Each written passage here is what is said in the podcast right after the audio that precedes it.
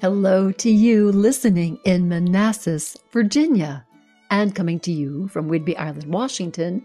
This is Stories from Women Who Walk with 60 Seconds for Time Out Tuesday, and your host, Diane Wyzga.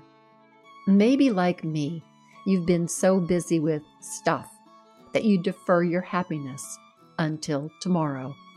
Maybe you think that the faster you go, the quicker you'll get ahead, but actually, the behinder you get.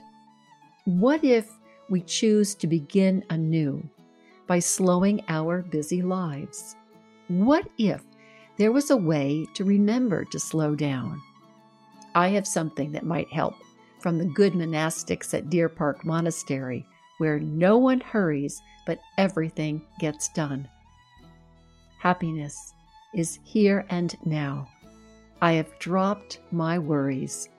Nowhere to go, nothing to do, no longer in a hurry. Happiness is here and now. I have dropped my worries.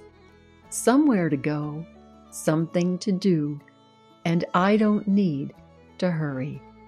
Here's a tip give it a go, see how it helps you.